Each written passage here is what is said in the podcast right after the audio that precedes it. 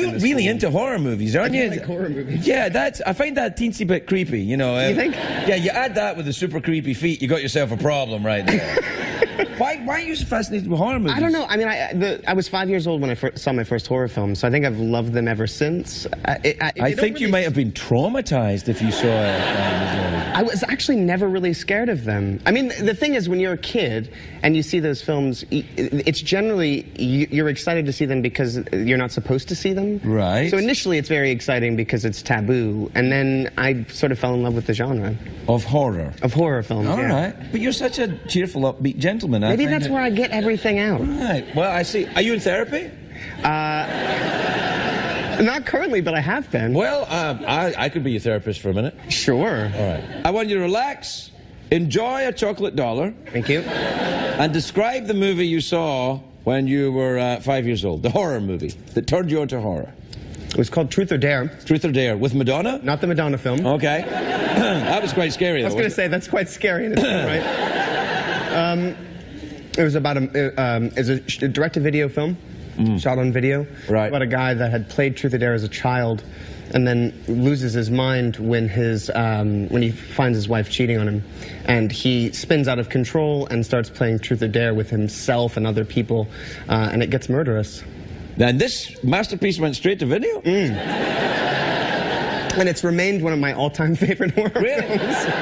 Do I, I've, introdu- I've honestly introduced that film to so many people. well, you've now and now again. Tell me who's in it and where can I get a copy? I don't know who's in it. Uh, the director's called Tim Ritter. He's since done, I think, five or six sequels, all direct to video. It's Yeah. it's uh, it's hilarious. Um, I have to it's say, it. it's very Truth or. Dare, Yeah. directed by Tim Tim Ritter. Tim Ritter.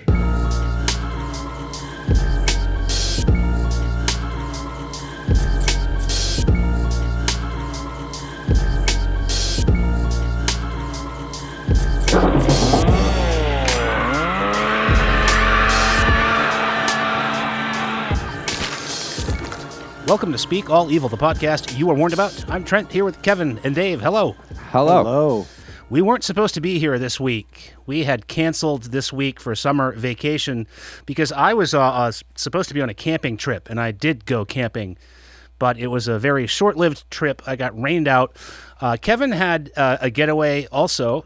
Kevin just celebrated, I believe, his 17th wedding anniversary. 18. 18th. Wow.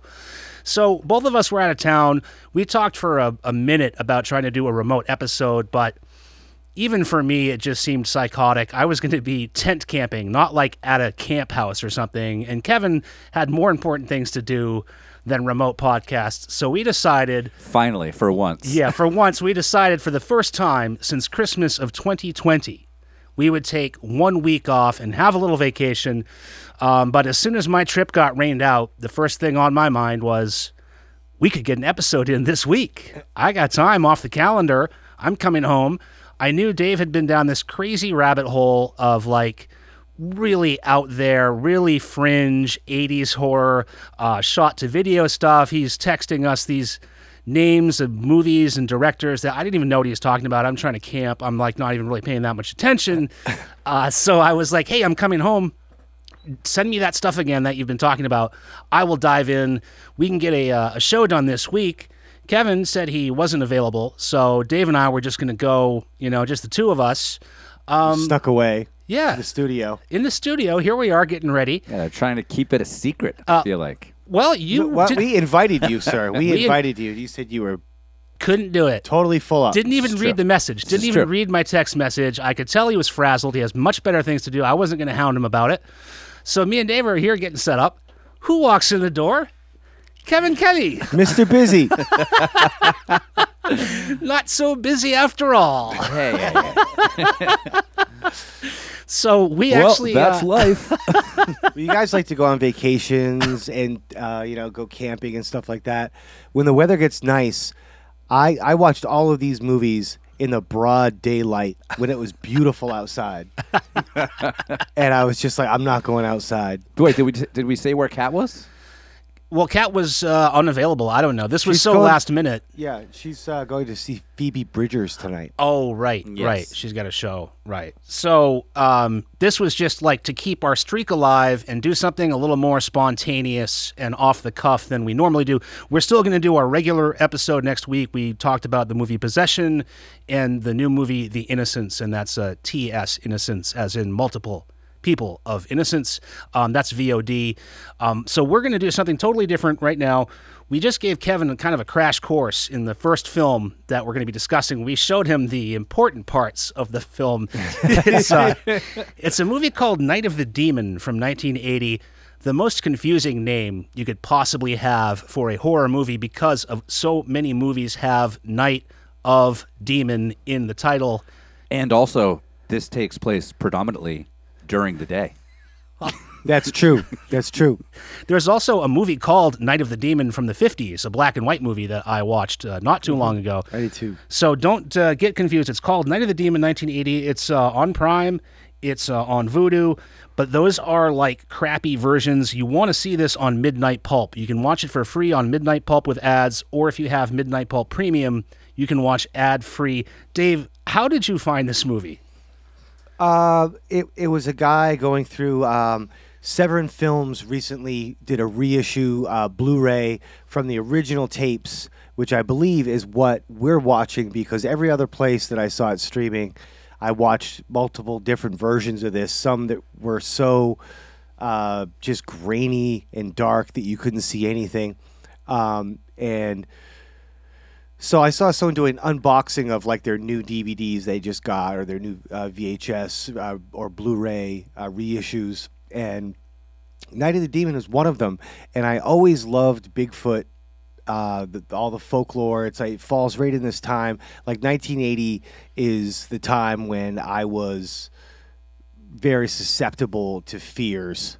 This movie is uh, directed by James C. Wasson, but it's written by and hijacked by Jim L. Ball.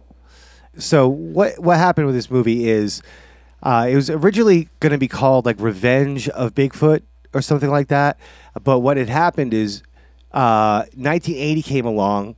The actual copyright of this movie at the end credits is 79.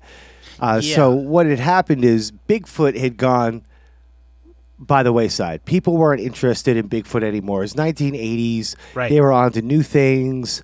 They were on to zombies or whatever was cool at the time, vampires. But Bigfoot was out. It was passe, so they went with Night of the Demon um, to try to just like capitalize on some kind of generic horror thing. We always talk about you know the, the limitations of the production companies, and in this case, it was a low budget like made for TV type of situation. So the original uh, guy uh, who directed it, um, James C. Wasson, did a cut of this movie that was tested for audiences, and it tested very poorly. And from here, there's not a whole lot of information, but my imagination goes that this Jim L. Ball guy was like, you know what, I'm I want to make a video nasty out of this. I want to I want to get international notoriety. I want infamy. So I want to add a bunch of scenes to this. So they they added about like they doubled the movie in length and added all these flashback campfire stories of Bigfoot and different encounters people had with him, which all result in killing. And what ends up happening is you have a movie that has a kill every five to seven minutes, by my estimation. Yes. Every five to seven minutes, there's a kill. So in between, it gets a little dull, and you kind of see the bones of the original movie that was made in the first part of it. And then it goes haywire toward the end. The story gets super uh, convoluted and weird. There's uh, a cult uh, of people doing these rituals, almost like a King Kong Skull Island kind of thing, and offering to the beast. Um, you have Did you just compare this movie to Skull Island? Oh, I would I would compare I would compare this to all of the greats. Uh, this, uh, But I want to talk about why after I kind of lay out everything that happens here. Um, you know, there's a religious aspect. Uh, there's a Bigfoot baby. There's Girl Scouts. There's a penis Ripped off. ripped off. um, and then there's a whole bunch of like really cool slow motion um, with just chaotic synthesizer music. It's like a cacophony of just blips and bloops, and it reminds me of uh, the Incredible Hulk TV show with Lou Ferrigno when I was a kid. And what that was, it was it was like there were parts that were a little too scary for me when I was like in 1980. I was six years old, so it was a little too scary for me sometimes. And this movie is as though they took it too far. Like I was just watching what it like ABC or NBC or whatever you watch back then, and in the daytime on a Saturday afternoon, and this shit came on. Like it connects with my psyche. I feel like there's like a part deep inside me that the quality of this movie has a lot to do with the way it makes me feel when I watch it. It's a it's kind of a new kind of scary for me. I love Night of the Demon, one of my new top 10 because of the unique way in which fear is produced.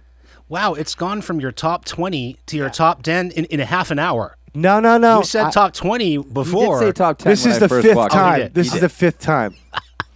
Well, we've talked about Gets better and um, better. looking for a Bigfoot movie. I, I have been in search of Bigfoot in the uh, celluloid realm, and I've never seen anything that was really any good. I haven't seen it all, of course, but I think that this is, for my money, so far, the greatest Bigfoot movie of all time. You guys are so on brand been a right while. now. It's Dave been a is- I was just gonna say that before you started talking. I was like, Dave's over here putting things in his top ten. It's like Trent for a while when he was on a roll with "This is the greatest movie Now- of all time." Now, let me qualify that. Um, it's the greatest of a lot of bad movies. Now, I'm not, you know, I'm not as hot on this as Dave. This is Dave's Blood Harvest or Blood Beat, those movies that I brought in that were no budget 80s that I just got so into and I tried to sell them to you guys and it went over, you know, like a fart in church. Nobody wanted to play with me on those movies. So now I see myself in Dave uh, talking about this stuff, and I understand um, it is crazy. The gore scenes are tremendous. The dick ripoff is, I mean, that's up there with. We've seen a lot of dick bites. That's always something that we we see a lot of where somebody gets their dick bitten off. We've never seen a dick straight up ripped off by hand, uh, and the guy bleeds out through the dick. Um, I really thought this was wild. It's definitely worth your while to check this out. So Kevin came in uh, as we were like getting ready to do this episode. So we kind of gave him a crash course. Kevin, what what were your uh, your initial thoughts on this? Well, first of all, I am wildly unprepared. I This is the most unprepared I, you've ever I been. had some business to do in the neighborhood, and I thought I'll swing in and see if anyone's at the space. And I'm like, "Is that Trent's car? That's weird." Oh, Just Dave's setting up car's here. Mics. I'm like, wow, they're like trying to do a secret fucking episode. Like, tried to go they solo. You. kicking us out of the band. Cat, I got you. We're gonna start our own podcast. Invited you. Oh, I'm busy all day. Kid. no, uh, but but honestly, like if you asked me this morning, how will your day end up, Kevin? It would not be walking in literally two two minutes and ten seconds into Night of the Demon, and you guys kind of like had it on pause, and like you know, I will be honest, you guys were pretty psyched, like, oh wow. We're about to watch like Night of the Demon and then talk about it. And I was like, Night of the Demons. It's one of my favorite 80s horror movies. yeah, so I was like, I don't even need to that watch that. Like I could recite that for you right now. Like, nah, not quite. Uh, so, did you guys? Do you guys better. remember the book van? the what? The book van. Like it, it would like come through your neighborhood, Oh, and you oh, could like no. rent books. Yeah, no, I don't like, remember Quote that. unquote, like it was basically like a, a mobile library. Yeah. It sounds like the book fair, which this movie does remind me of the book fair. Well, I- it just I just thought of it because like of your tirade about how Bigfoot was passe and everything. So I was the kid that the dude that drove the book van. He had every Bigfoot and Loch Ness monster, like basically any like mythological like being book, like ready for me. He's like, I know you want these, kid. And I've been obsessed with Bigfoot, Loch Ness, like all that. Not Yeah, yeah, I was in into that too. Search like Yeah. like of movies like you, Trent. Just into the into the idea of these Yeah. mysterious beasts. Yes. Yeah, yeah, yeah. Ber- And- Bermuda and, like, Triangle. well, yeah, Anyone? exactly. Yeah. totally in. Like uh, apparently they're doing like tours of the Bermuda Triangle, and you can like buy insurance in case you disappear. Now, I would do that. I'm Field that trip. dumb. Maybe we should. Uh, but I did not expect this day to contain watching this one hour and 36 minute movie that apparently is two movies. Uh, makes no sense. now, Has some pretty unbelievable gore and some of the worst blood that I've ever seen. However, I'm with you, Trent. This was entirely enjoyable. And I would love to try to pick all the pieces of this up and make it make sense. Um, a lot of times we watch movies where, like, yeah, we can make it add up. This does not add up. And it does contain everything like Dave said. It has cults, rituals, dick ripoffs, Girl Scouts, knives, Bigfoot using tools and weapons. Uh, at some points, Bigfoot has really hairy hands, and I guess on some days he shaves them so he can have better access to, to gripping things. Yeah, Uh, sometimes he's got like the gorilla hands, and sometimes he has just regular human hands. yeah. with a When, little bit I of noticed when on he 'em. when he's gonna gonna plunge his hand into someone's abdomen and rip out their entrails, he puts on the gloves for that. but then later I he think doesn't he have just gloves. shaves real quick. and then his hair grows really fast. Good entrails. He swings the entrails. Not only does he pull someone's entrails out, he swings them around the room for a minute, like he's just having fun with it. multiple minutes. Okay, first of all, we're, we're going to spoil the shit out of this because it, There's it no spoiling it any of these You guys literally told me everything cool that happens in this movie within the first five minutes of me getting here, and then you're like, "Wait, we got to show you that. We got to show you that." So like, I knew it. It was still enjoyable, and it was still ridiculous. And thank you actually, because knowing what was happening, I was able to kind of pay attention to like maybe some other tidbits in the scenes. But everything in this movie takes way too long. Obviously, like Dave said, apparently, if it was shot to be some other type of film and then the producer hijacked it and brought it back to like some like makeshift studio set to shoot all the other scenes like the gore scenes and the big 20 minute finale everything takes forever. When bigfoot is swinging the entrails every single person in that cabin so like spoiler bigfoot breaks into a cabin at the end kills like five every single character in the movie dies except for one and because somebody has to like do the exposition and tell the story and, Yes. and do all that um, but he, everyone could have gotten out of there at any moment in time, especially when Bigfoot is swinging the entrails. And then there's that one asshole that has an axe and he's behind Bigfoot.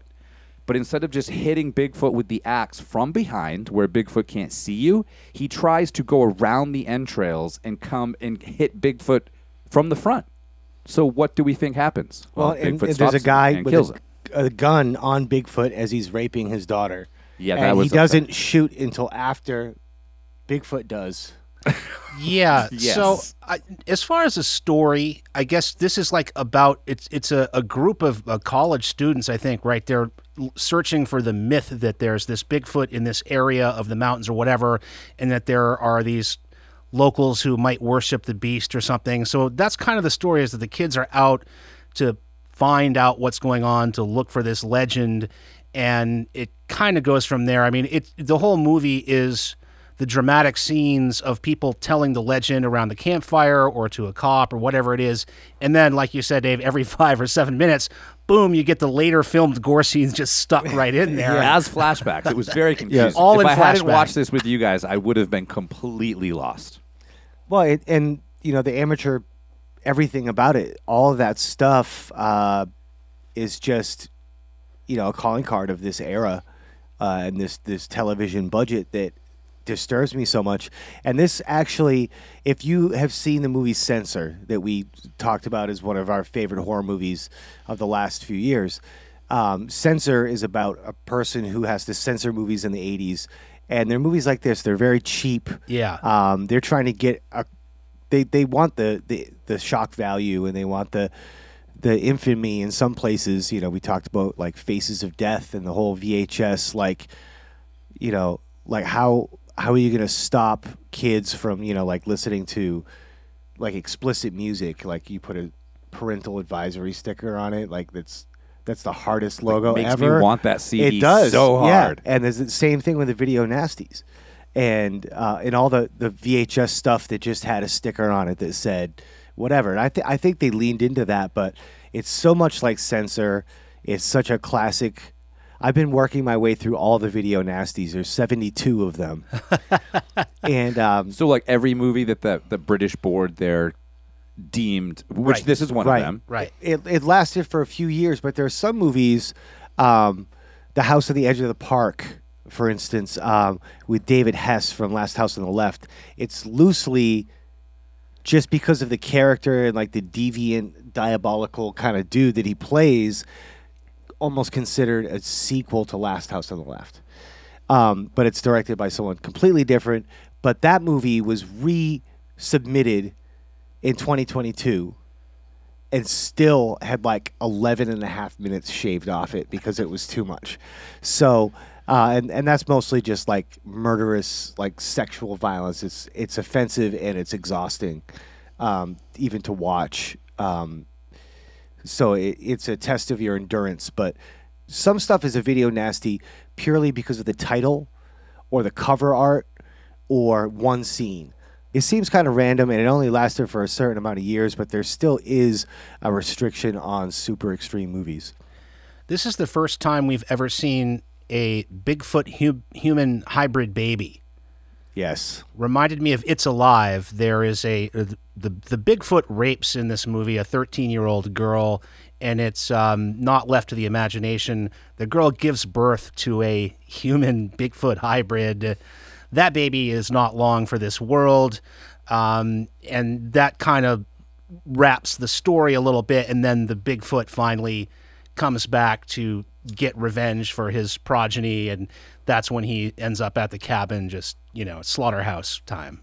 So one of the things we have not really established that well this week is that these movies are not easy to look at. They're not well made at all. They're very poor quality.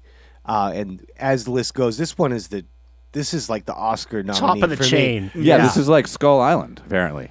Well, it, yeah, it is. I would I would consider it much better than Skull Island. Oh, get out of here. oh, like many, many into the uh, remakes. Oh, and then finally, you know, the second from last King Kong movie. um Notable in, in that my last note on this in in that vein.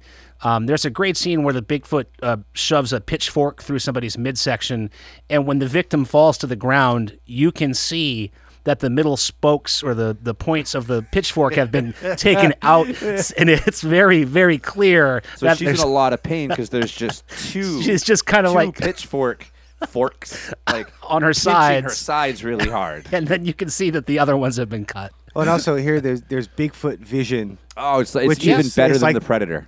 But it's like uh, It's like Skull it's Island. like I'm alive.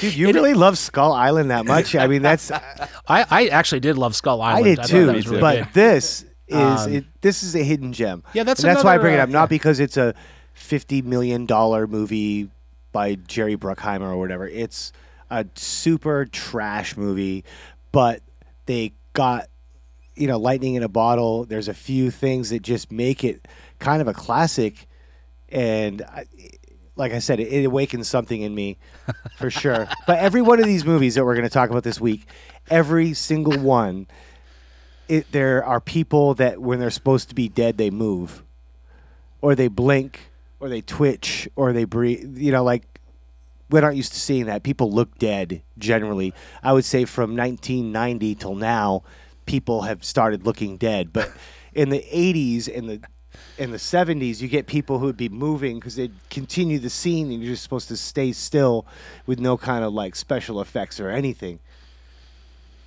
the the score of this movie, if you can call it that. Oh, it is amazing. You can call it that. it's a classic. It's kind of like the Mutilator, where like there's all this whimsical, weird music that's actually music, and then there's just somebody that are hitting random keys on a synth. And apparently, Dennis McCarthy is one of the guys that did the music for this, and he would go on to do like Star Trek, like MacGyver, uh, a whole bunch of like crazy kind of cool things. But it is effective. The synth stuff is effective in making it kind of unnerving. Um, and I think that, like Dave, you talked about censor we, we see a lot of people nowadays with some of the modern movies that take place in this era try to recreate some of that stuff and to varying degrees of success i think but this actually was there were a few moments of this movie that that actually scared me. Um, but the effects and stuff that you're talking about too, the gore is good. It's pretty good. Like you can laugh at the blood. Like the to me, the blood looked like they were making like Jello and forgot to put it in the fridge. Yeah, it was too. Uh, you could see through it. Um, but the actual gore scenes, like you know, dick rip off. Don't get your hopes up. You don't see the dick. You just see You a see the guy, dick? Well, you see what's left of it. hemorrhage. No, blood. no, you see the dick to begin with. Oh, you see the full dick, and it's a, a good sized dick, I should point out. And then the Bigfoot picks the guy up by his dick and rips it clean off, and not totally clean, because then you see the guy, you see what's left of his dick. It looks like the hawk's Just got it. blood And gushing. it's squirting out, and he, he bleeds out. And like from the dick. effect is like it's like watching somebody pee their pants, but with blood. There's no squirting. Like they couldn't afford like any type of motor to like have the blood squirt in this, so all the blood in this is just seeping and dripping. Well, the best part about this is how they have deduced that this must be a Bigfoot that's doing the killings because he's slitting people's throats and he's stabbing them with their own Right, he's knives. using and knives, he's got a yeah. pitchfork. It must be a Bigfoot. he's he's uh, he's developed the the knowledge of tools. He knows how to use tools. To Dave's point that they didn't want this to be a Bigfoot movie. If you look up the cast, the dude that plays Bigfoot is credited as Monster. Yeah. So they, they right. didn't want that name in there at all. Right, that's right, and that's the title. Night of the Bigfoot was canceled. Yeah, they they could have called it, you know, some something Bigfoot, but no. Day of the with- Bigfoot. Right, This movie should have been called Day of the Bigfoot. it's in the day. It's not at night. There's no demon. This is totally yeah, false that's the other thing. Like when I said that earlier, a, a majority of this movie takes place during the day, and most of the kills are during the day. And then the cabin scene at the end is very clearly shot during the day. But they have all the shutters on the windows closed, so it's not even like a Texas Chainsaw thing, like with the dinner scene where they put like black. They like really hid the windows because they had to shoot that scene during the day. Yeah, it's supposed to take place at night. In this one, nah, they just like found a cabin, shut the shutters. Sunlight is still shining through the cracks in the shutters, and they're like, "It's nighttime. We've got to get out of here." my my guess would be that all the the later gore scenes they probably didn't have the budget to light at night and that's why all the kills this bigfoot just operates during the day no problem broad daylight all the kills that's my theory is that it was so hurried and and so low budget lower even than the original that they just had to do it however they however it could happen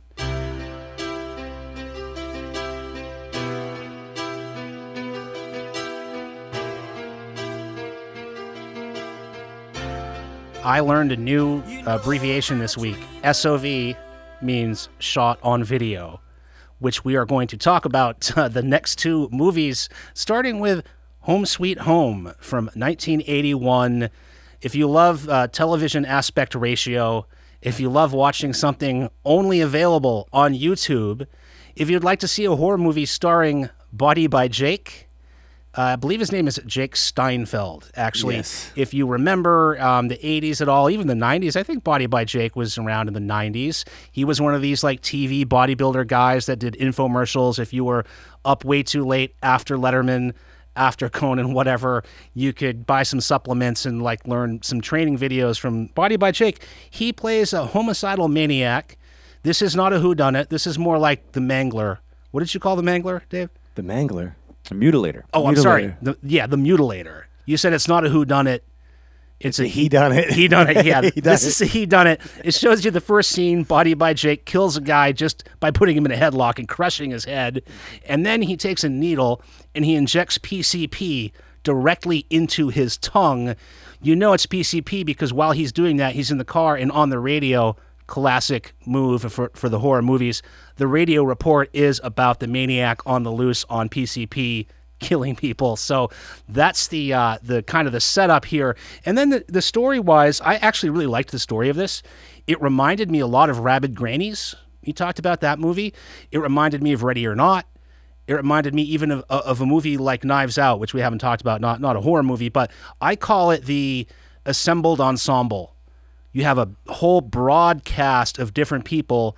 They all assemble at a fixed location for something a wedding, a holiday, uh, the adjudication of a will, something like that. All these people have gotten together into this one fixed location, and that's where the movie takes place. That's where all the horror happens. Uh, in, in this case, it's uh, Thanksgiving is what from what I gather, all these people have gotten together for a big Thanksgiving party at a mansion. That's really all the story there is that I could surmise from this movie. And eventually, the the psycho killer, body by Jake, makes his way through the city, and he arrives at the uh, the Thanksgiving party, and things go from there. I actually really liked this one. I thought this demonstrated some some actual like knowledge of not just horror film, but just like dramatic storytelling. I thought that I could see that whoever made this. Um, oh, actually, this was made by um, Nettie Pena. Uh, I think the only female filmmaker we're going to talk about this week. I don't know much about Nettie Pena. I don't even think she has an IMDb uh, IMDb page. Um, but I, I thought that there was real evidence of some some knowledge of like dramatic storytelling. This, uh, in addition to Body by Jake, uh, stars uh, Vanessa Shaw, who we saw in the Hills Have Eyes remake. Mm-hmm. She was also in a movie called We Need to Do Something from last year, which is now on Hulu. You should check check out We Need to Do Something if you haven't seen that.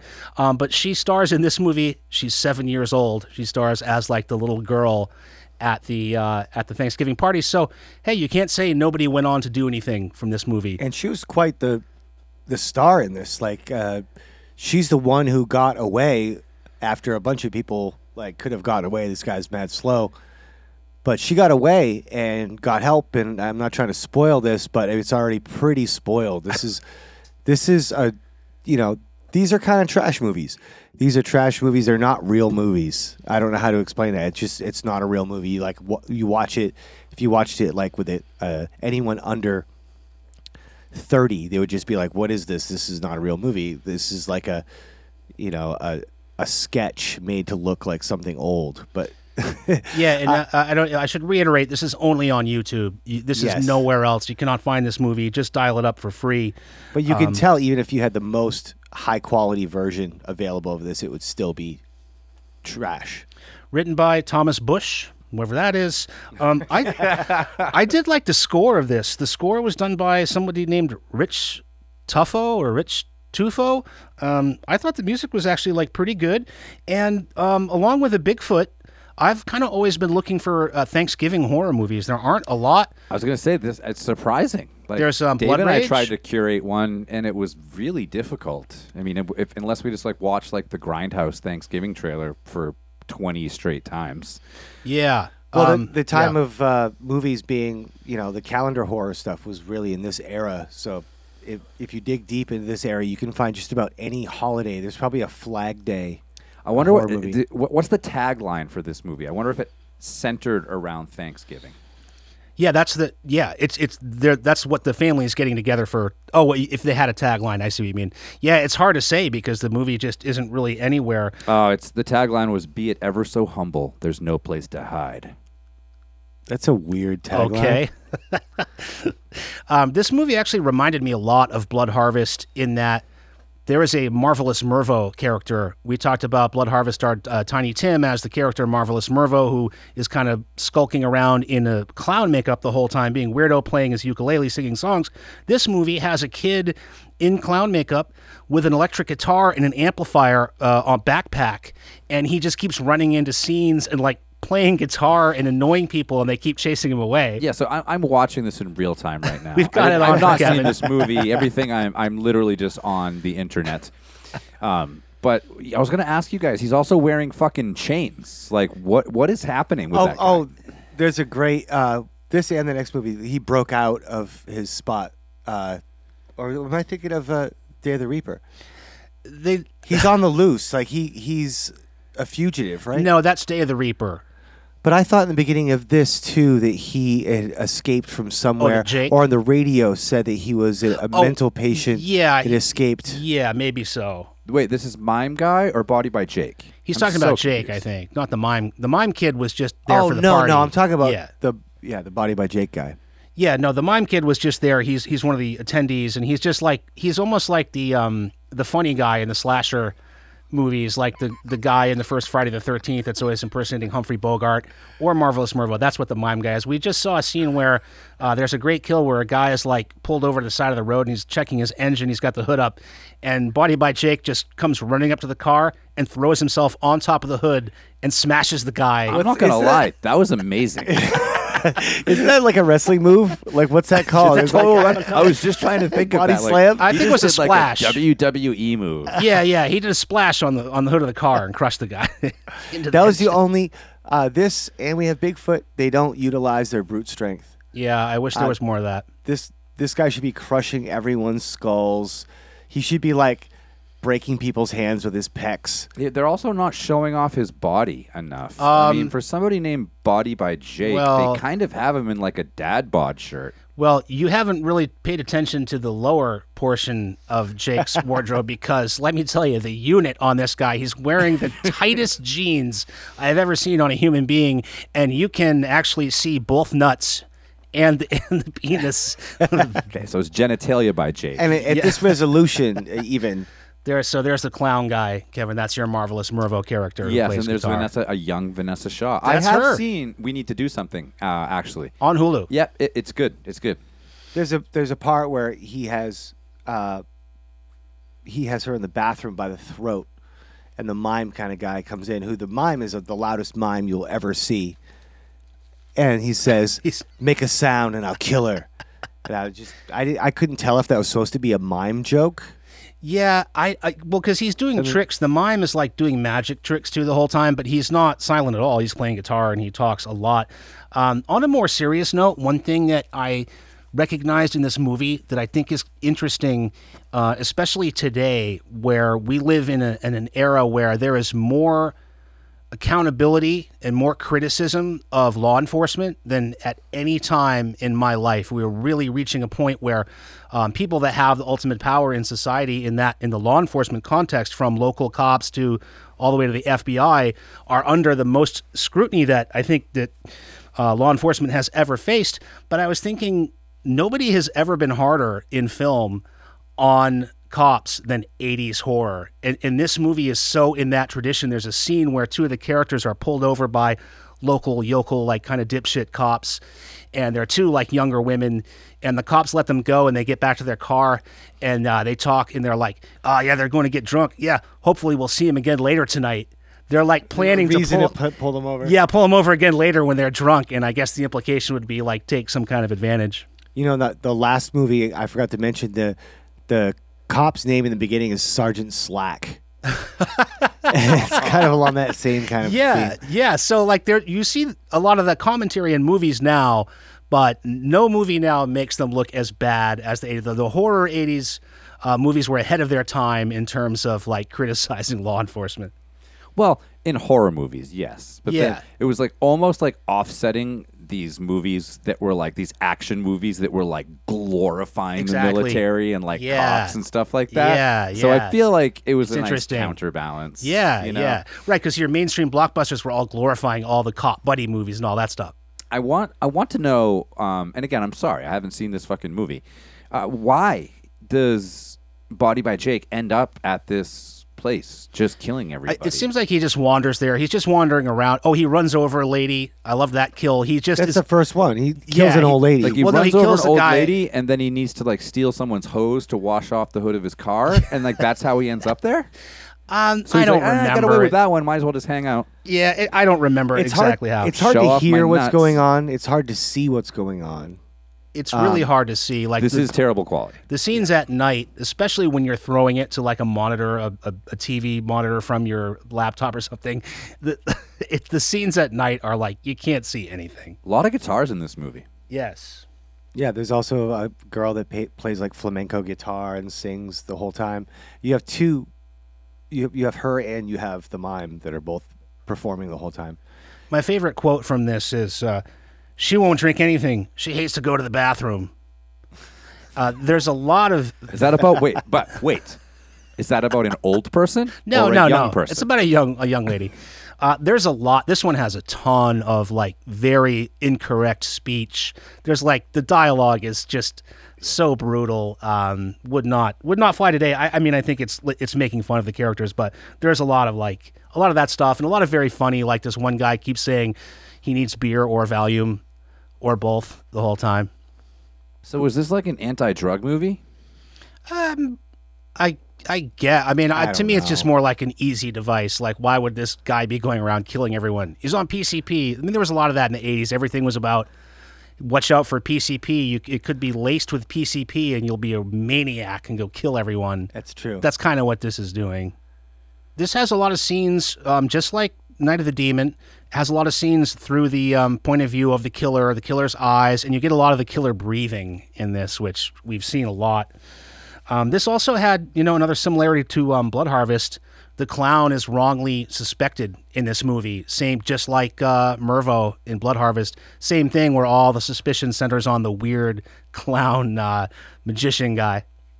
I wouldn't say that I liked this movie. I, I honestly loved Night of the Demon, but it was just strange to see uh, just such a low budget movie where you know people would go on to like it's it's very much like Blood Harvest because you have Tiny Tim's career and Jake's career, and they're they're wildly different than horror. I But- really enjoyed this. I, I thought this was good. All the movies that we're talking about this week take a dramatic step down each. So we started with the best, and then this is quite a step down from Night of the Demon. I mean, if that movie is too low budge for you, you wouldn't uh, enjoy this. But I really actually I liked this one quite a bit. It is a, a solid step down, and then after this, we're going all the way. We're going to the sub basement. We are under Yeah. the basement. We are in SOV land. You're just getting a VHS tape from some kid that lives in the basement.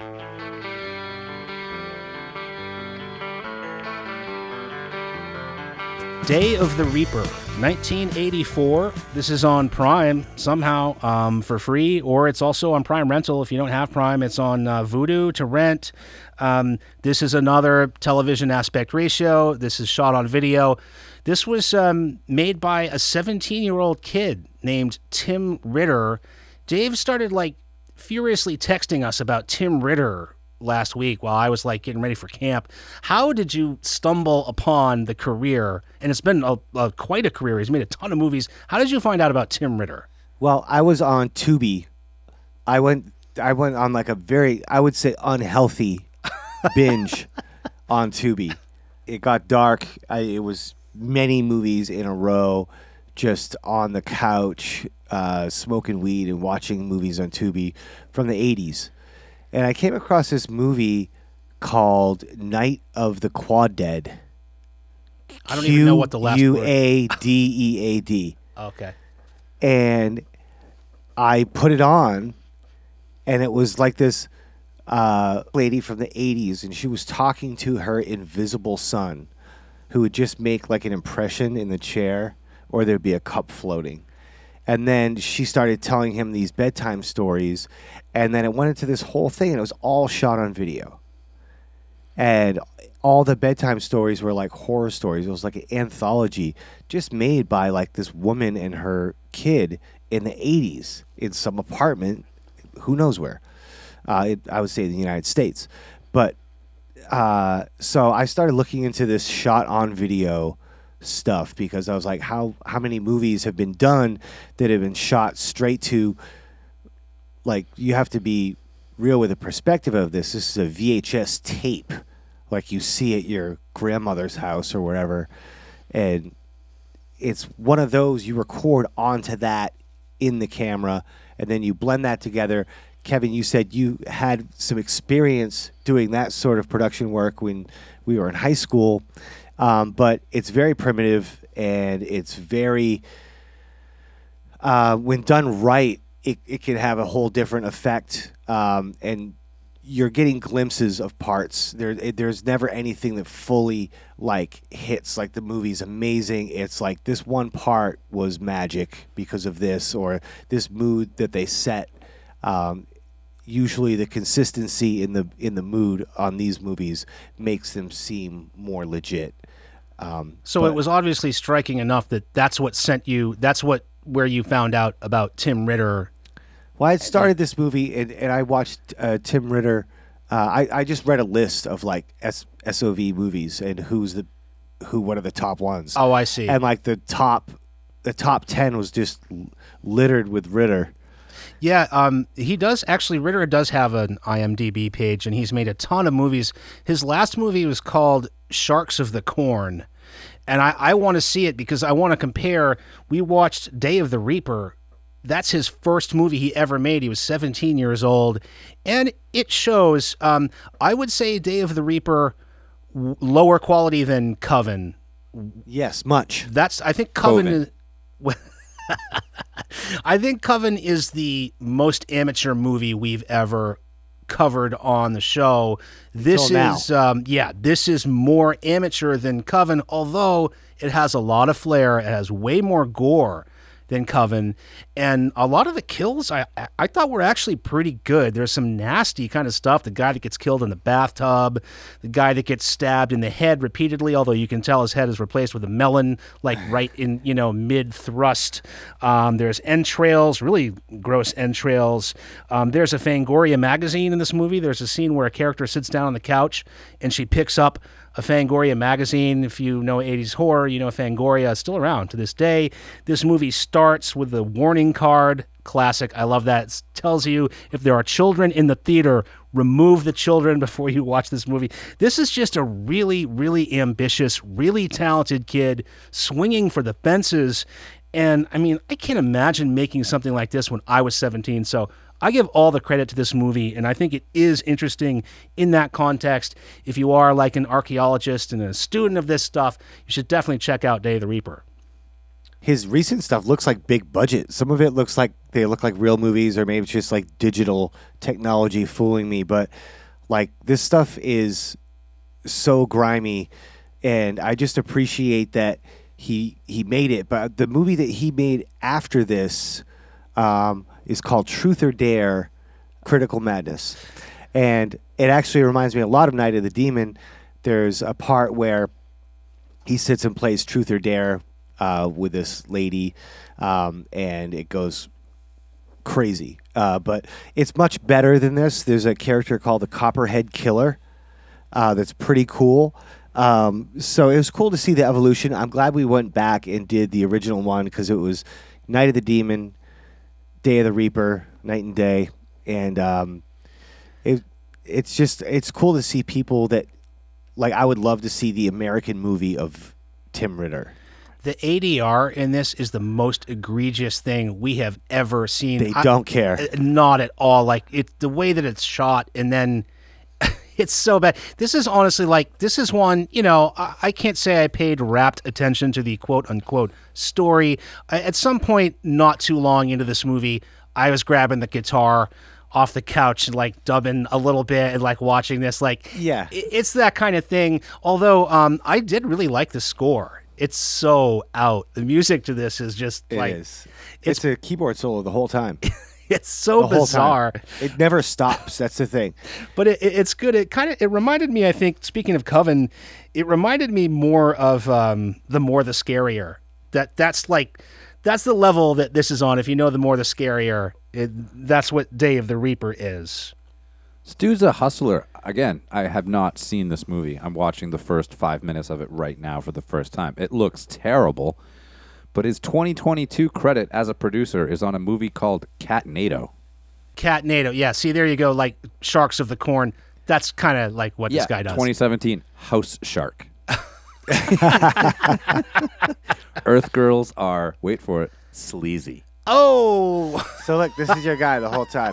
This is your guy. yeah. This is the killer. So the So killer. he's being transported in this uh, station wagon From an Subaru asylum. from an asylum by these two official and, dudes. and he has like a black tablecloth over his head, and it's cinched with a rope around his neck. So I don't know. I that's mean, you know, it's on par with like you know Michael being transported, you know, in Halloween. Yeah, that's a story. Well, yeah, story wise, but um, and then he has these like big black gloves on, like you would use at a nuclear radiation factory or something. Have you guys ever seen the the Wolf Pack? Mm, I don't think so. That's about uh, kids that uh, their parents made them stay indoors all the time. They like never went outside until they were like in their twenties, and they used to make films.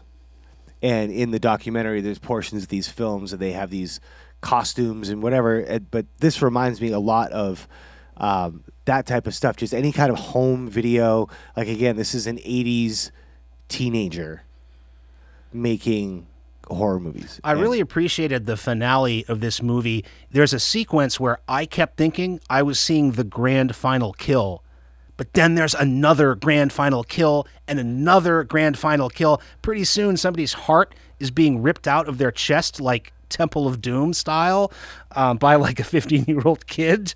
Uh, an eyeball is pulled out with the roots hanging down. Um, so you do have actually some, again, like pretty pretty ambitious and pretty sophisticated like special effects practical effects techniques from you know a high school kid. I really i really appreciated that stuff. But I like the lieutenant is a 15 year old kid, know, and he's just got like his dad's hat on, and he's like like an oversized jacket, and he's just like, "I'm the lieutenant, and I've heard blah, blah, blah, we're gonna get this guy," and it's just like really, really the worst, but that's why it's the best. But the practical effects are very good. I mean, there's something to be said about people like this. You know, I can't remember his name off the top of my head from uh, American movie. mark borchardt Mark Borchardt. Thank you. By my count, looking at his IMDb page, this guy's directed 23 horror movies. yeah well yeah and also a lot of them edited and produced and, and did written. the yes. yeah, yeah. So he, yeah, he wrote, directed, and produced Cat Catnado. So that's got to be a big winner. uh, but you know, th- this is what I love about the genre is like you can poke fun at it, but like you really have to like tip your hat to somebody that has such a passion in the genre and they're taking all this time to do it. Uh, you know, you don't. I guess, and, and maybe I'm wrong. I don't pay attention uh, nearly as much to other genres as I do horror, but like, you don't typically see like these like low budge, like homemade like rom coms, Yeah. you know, or like you know disaster films and stuff. Yeah, it's like, pretty much a it's kind genre. of unique to our genre. Yeah, You know, or- maybe maybe yeah. some sci-fi stuff, Action. like ooh, let's like float a UFO by by the camera. yeah or But- like the old comedies that Raimi and his gang made yeah, yeah, fair.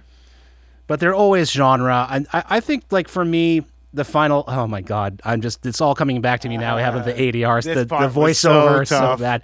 I mean, the the thing about this movie to me all comes down to there's a there's a dedication at the end. Did you see the dedication, Dave? No, It says.